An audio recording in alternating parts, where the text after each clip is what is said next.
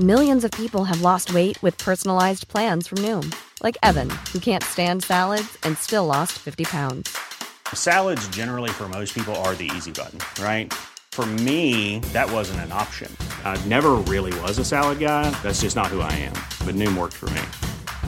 Get your personalized plan today at Noom.com. Real Noom user compensated to provide their story. In four weeks, the typical Noom user can expect to lose one to two pounds per week. Individual results may vary.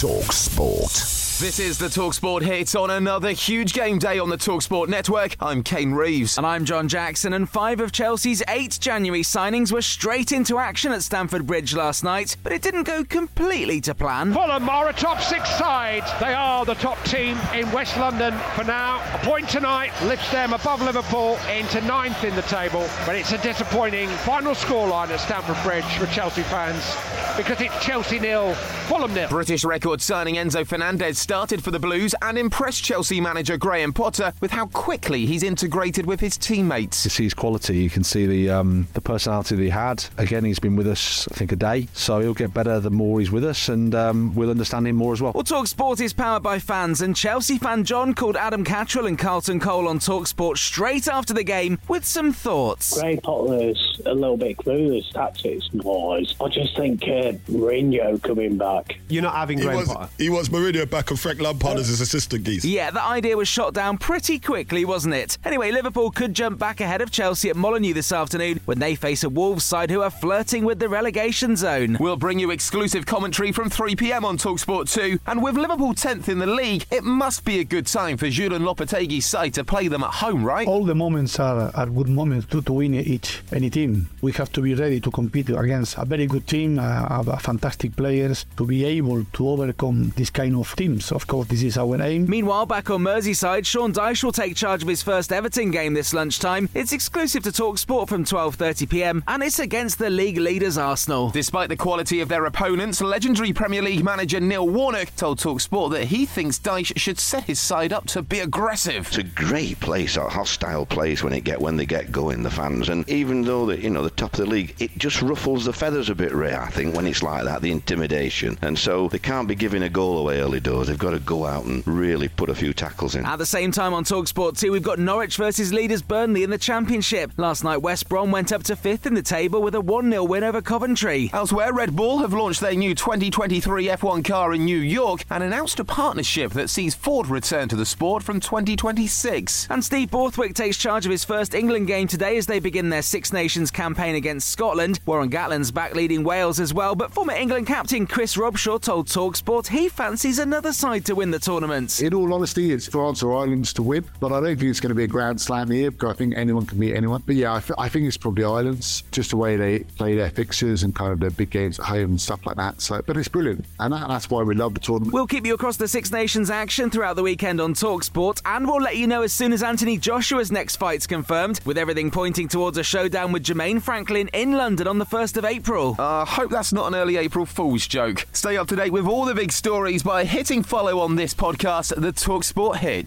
Talk Sport.